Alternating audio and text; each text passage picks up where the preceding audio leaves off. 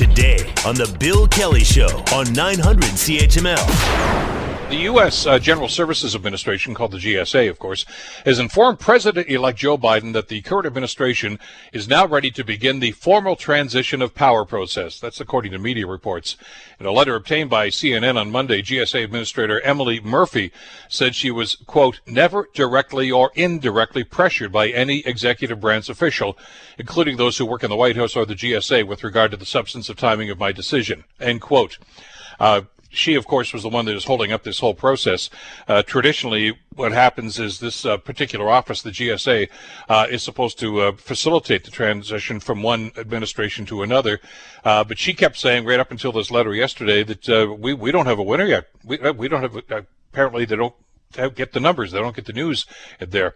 Anyway, to shed some light on this, uh, Mike Gracia reports and gives us some of the details. After weeks of roadblocks set up by President Donald Trump, the way has been cleared for cooperation with President elect Joe Biden's team on the transition. General Services Administration Chief Emily Murphy has determined Biden to be the apparent winner of the election based on Trump's failure to overturn any results, including Michigan, where Biden's victory was certified Monday. In a letter to Biden, Murphy wrote in part, Please know that that I came to my decision independently based on the law and available facts. Shortly thereafter, the president tweeted that in the best interest of the country, he is recommending that the GSA go forward with initial transition protocols, and he's instructed his team to do the same. Mike Gracia, Washington.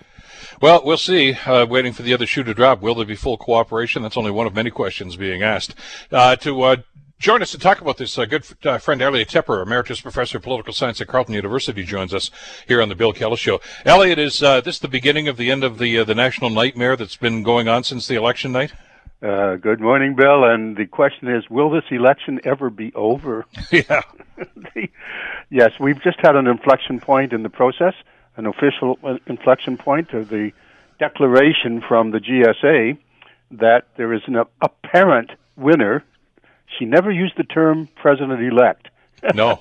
Joe Biden. So uh, the new press is saying she's still being very cautious in how she says things uh, not to anger Trump. But yes, this is a very important step. Finally, uh, the process can begin of uh, assuming that the election is not overturned, and Donald Trump has said this is not a concession speech. I'm just being, in, in a sense, patriotic here. So he's saying no, uh, it might still be overturned. But uh, this is this is indeed a milestone along the path to saying that election 2020 is over. All right. As important as this is, though, Elliot, I think the, the, the bigger story here and the bigger revelation is that Rudy Giuliani yesterday submitted that he might have been exaggerating a little bit with some of his accusations about corruption in the election. Just a little bit, though. I, I, that's that's the greater admission as far as I'm concerned. So I, am going to extrapolate from that that maybe Cesar Chavez was not involved in this this great big this contrast. I, I think we, that's a good takeaway, isn't it? Well, I think. Uh looking more narrowly at the issue what is he saying in public compared to what he's willing to put in writing before a judge. And they're quite different things because if he makes allegations uh, that are, are demonstrably false before a judge, he could be in legal trouble. So none of these charges of corruption have ever gone before a court in that form. They they're much more narrow and technical, and the repeated loss of uh, case after case, including in Pennsylvania, uh, really is what tipped this. So uh, you and I have talked about this. Uh, Donald Trump had a path to victory by more than one way. You know, he could win it outright, or he could get it into the courts. And to get it into the courts, there had to be a basis for it. But all the various avenues that he had have been disappearing one by one. And the term certification comes in because I think what tipped this one is uh, for uh, for the GSA was is to say, you know, we're obligated to do this, but we haven't been doing it anyway, is that state after state, Michigan, uh, Georgia is about to come in, I think, or has come in, Pennsylvania is about to. So state after state has now certified that the electoral college votes are going to go to Joe Biden, closing off an avenue, therefore, uh, to overturn this, either by getting it into the courts or by having state legislatures set up their own electoral uh, alternative electoral college uh, voters. One by one, those avenues were closed to the point where now the GSA has faced the inevitable. Yeah, but even the Michigan situation, Elliot, uh, you know, as, as, as much as, you know, Biden had a, a, pretty you know comfortable lead and and, and won that state. Uh, that was up in the air right up until yesterday. I mean, you know, Trump actually tried to court uh, you know uh, curry favor with some of the Michigan legislatures, had them over to the White House this past weekend uh, to try to say nudge nudge wink wink, you guys can overturn this sort of thing. And the vote was rather odd on this. There, there were four people, as I think they were telling us, two Democrats and two Republicans that had to certify this. And it was a three to to well not, nothing vote because one of the the Republicans abstained. actually abstained. Yeah. Um, so uh, you know, obviously, still wasn't going to be on side with this, but it could have been ugly had they yeah. had a deadlock there. And I guess that's one of the messages that of the various nightmare scenarios where this could have gotten even worse, even worse, is that violence has not broken out, militias have not been engaged, yeah. and that Republicans, Republicans in state after state, starting for example, with Georgia or uh, the state legislature in Pennsylvania or this the, the what you just pointed out to in Michigan, uh, those Republicans have said no, we're going to actually do the the job that we're supposed to do. We're not going to uh, we're not going to take people's votes away from them who have uh, voted legitimately legitimately under our rules.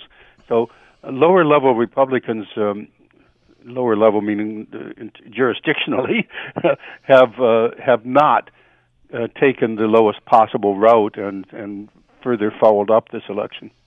Well, and that's one of the things I think we need to emphasize here is that uh, when we talk about the quote unquote Republican response, uh, Mitch McConnell and Lindsey Graham and Ted Cruz do not represent the Republican Party per se. I mean, they're they're the vocal you know out- outreach of this, but uh, other Republicans, as you for instance, the Secretary of State of Georgia, uh, other members of, of other legislatures who are Republican. As a matter of fact, the the judge that uh, issued that that incredible war uh, mm-hmm. decision about Pennsylvania is a Republican. apparently, rock ribbed conservative. Yeah, a rock solid conservative, uh, and they've lambasted the president for this. Uh, is this an indicator, though, that maybe some of the other ones, the, the, the you know the the sycophants, the, the McConnells and that sort, will come around to this? Well, let's put it uh, differently in terms of the news of the day, which is that this milestone or this inflection point has been reached, and it was reached uh, independently, according to Emily Murphy, but it was also reached, I, I think, um, when the White House was getting the messages that it needed to receive that the Republicans were going to stop backing him uh, at senior levels, so that uh, we have the situation of not only the state levels that we're talking about, but various senators were starting to breach this. So the New York Times uh, insider report says that the chief of staff to the to the president and his legal team, uh, personal and otherwise, have said, "Look, you've got to do this." Um, and I suspect, and this uh, has not been brought out, but I suspect very much that Mitch McConnell played a role here because Lamar Alexander, the senator from Louisiana, is very close to Mitch McConnell. And I think what might have tipped this is that Mitch McConnell was now sending the signal Mr. President, I'm not going to back you on this. You're going to have to back down on this. Uh, we have a we have the two seats in Georgia we have to protect, and in 2022 we've got a majority, his majority in the Senate to protect. So I think that uh, not only the 100 CEOs, business leaders who signed a petition, or the one, over 100 security professionals under Republican presidents who publicly signed a petition saying this transition has to go ahead. You're endangering the country if you don't. I suspect that a message from Mitch McConnell might have had something to do with uh, the change of heart, both by Emily Murphy and also by the president. And we have to emphasize one thing that I don't think has gotten a sufficient emphasis. Uh, the purpose of this transition, official handover, is to see that there is a smooth functioning of democracy. And a lot of, of attention correctly has been focused on the fact that the Biden people have been frozen out of briefings on the coronavirus and also the security, the daily uh, security briefings that the president gets, and that that would leave them in the dark and they have to really. These are the crises facing America right now, and of course the economic uh, data that goes with that. But also beyond that, and this is uh, something that uh, you opened up with it very accurately, Bill. It's not only the top level, but the transition allows uh, bridging teams. It allows access to all the departments of government to begin a smooth handover. Remember, this is this is a gigantic government. Uh, there's a fascinating book by the Michael Lewis uh, called the, the Fifth Risk. He's you know he wrote Moneyball Mm-hmm. and et cetera.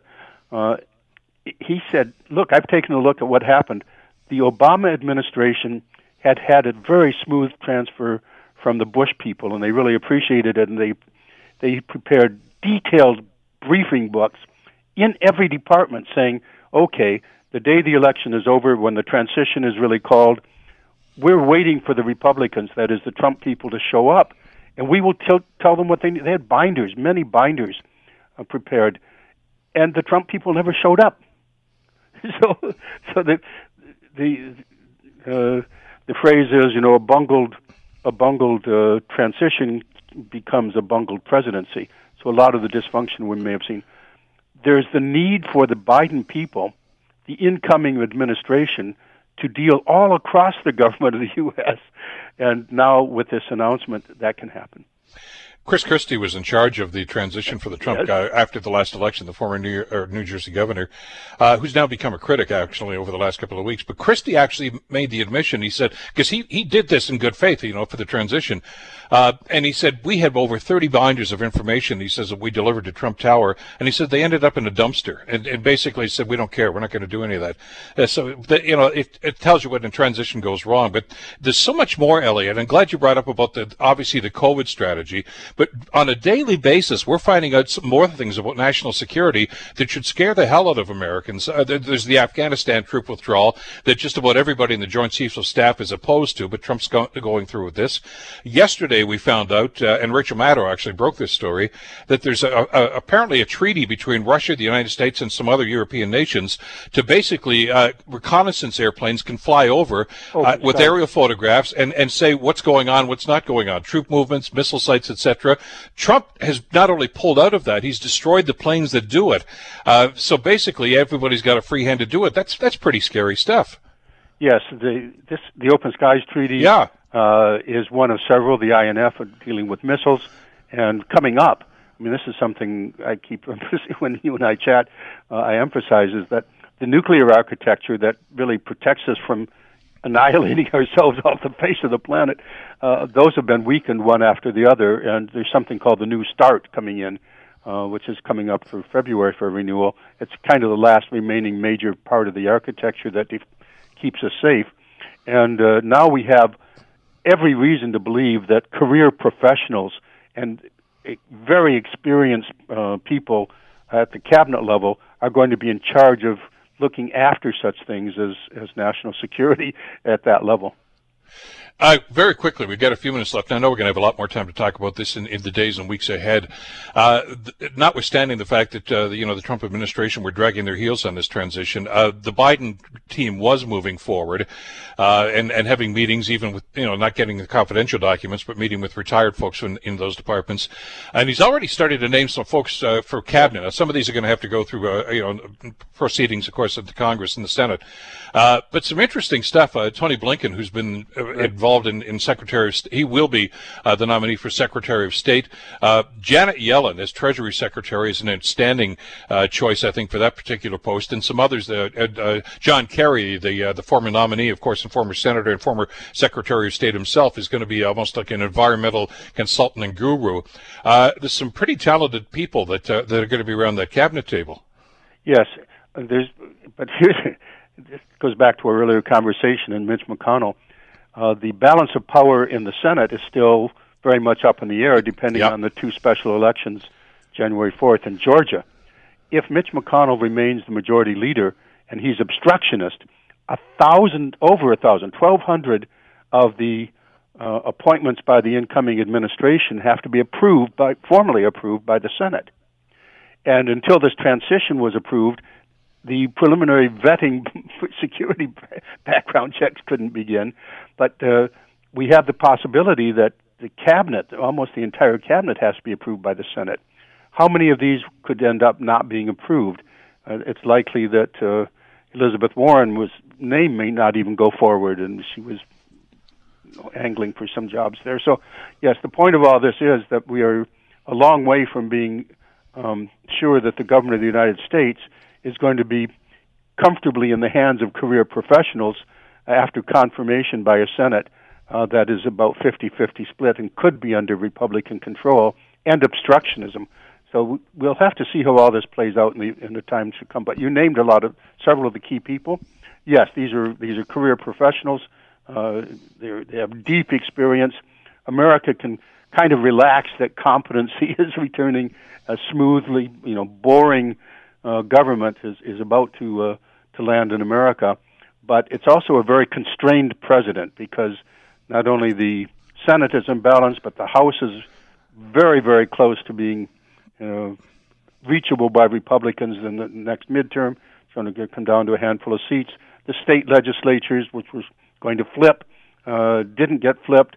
So we have a situation where we have a beleaguered president coming in uh, who's now finally being given access to the info he needs. He's got a really uh, talented team around him, no question about it.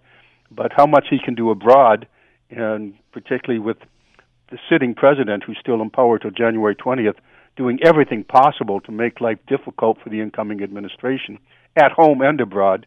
You, you mentioned um, the Afghan drawdown. It was also in Iraq as well. Yeah, yeah. So, you know, there's a lot of there's limited room for maneuver uh, even once Joe Biden takes office, assuming, of course, that he does. I, I, yeah, and the other element to this too, as we've discussed uh, over the last four or five years, uh, the president has much more leeway uh, when it comes to foreign policy than they do with domestic, and uh, because that's where the Congress and the Senate come into play. With foreign policy, he has more of a free hand, as we've seen. Uh, but it's it's hard to, to, to govern over policy when the guy before you has already scorched the earth with the, some of the moves that he's made. So it's going to be a very challenging time. And the world the, won't stand still. January third is the exactly. anniversary of uh, Trump's assassination of the Iranian Revolutionary Guard general. Uh, will Iran do something to provoke a reaction? So we the world is is is not going to sit still and wait while everybody holds their breath whether Elizabeth Murphy, Murphy will uh, say the transition can go ahead.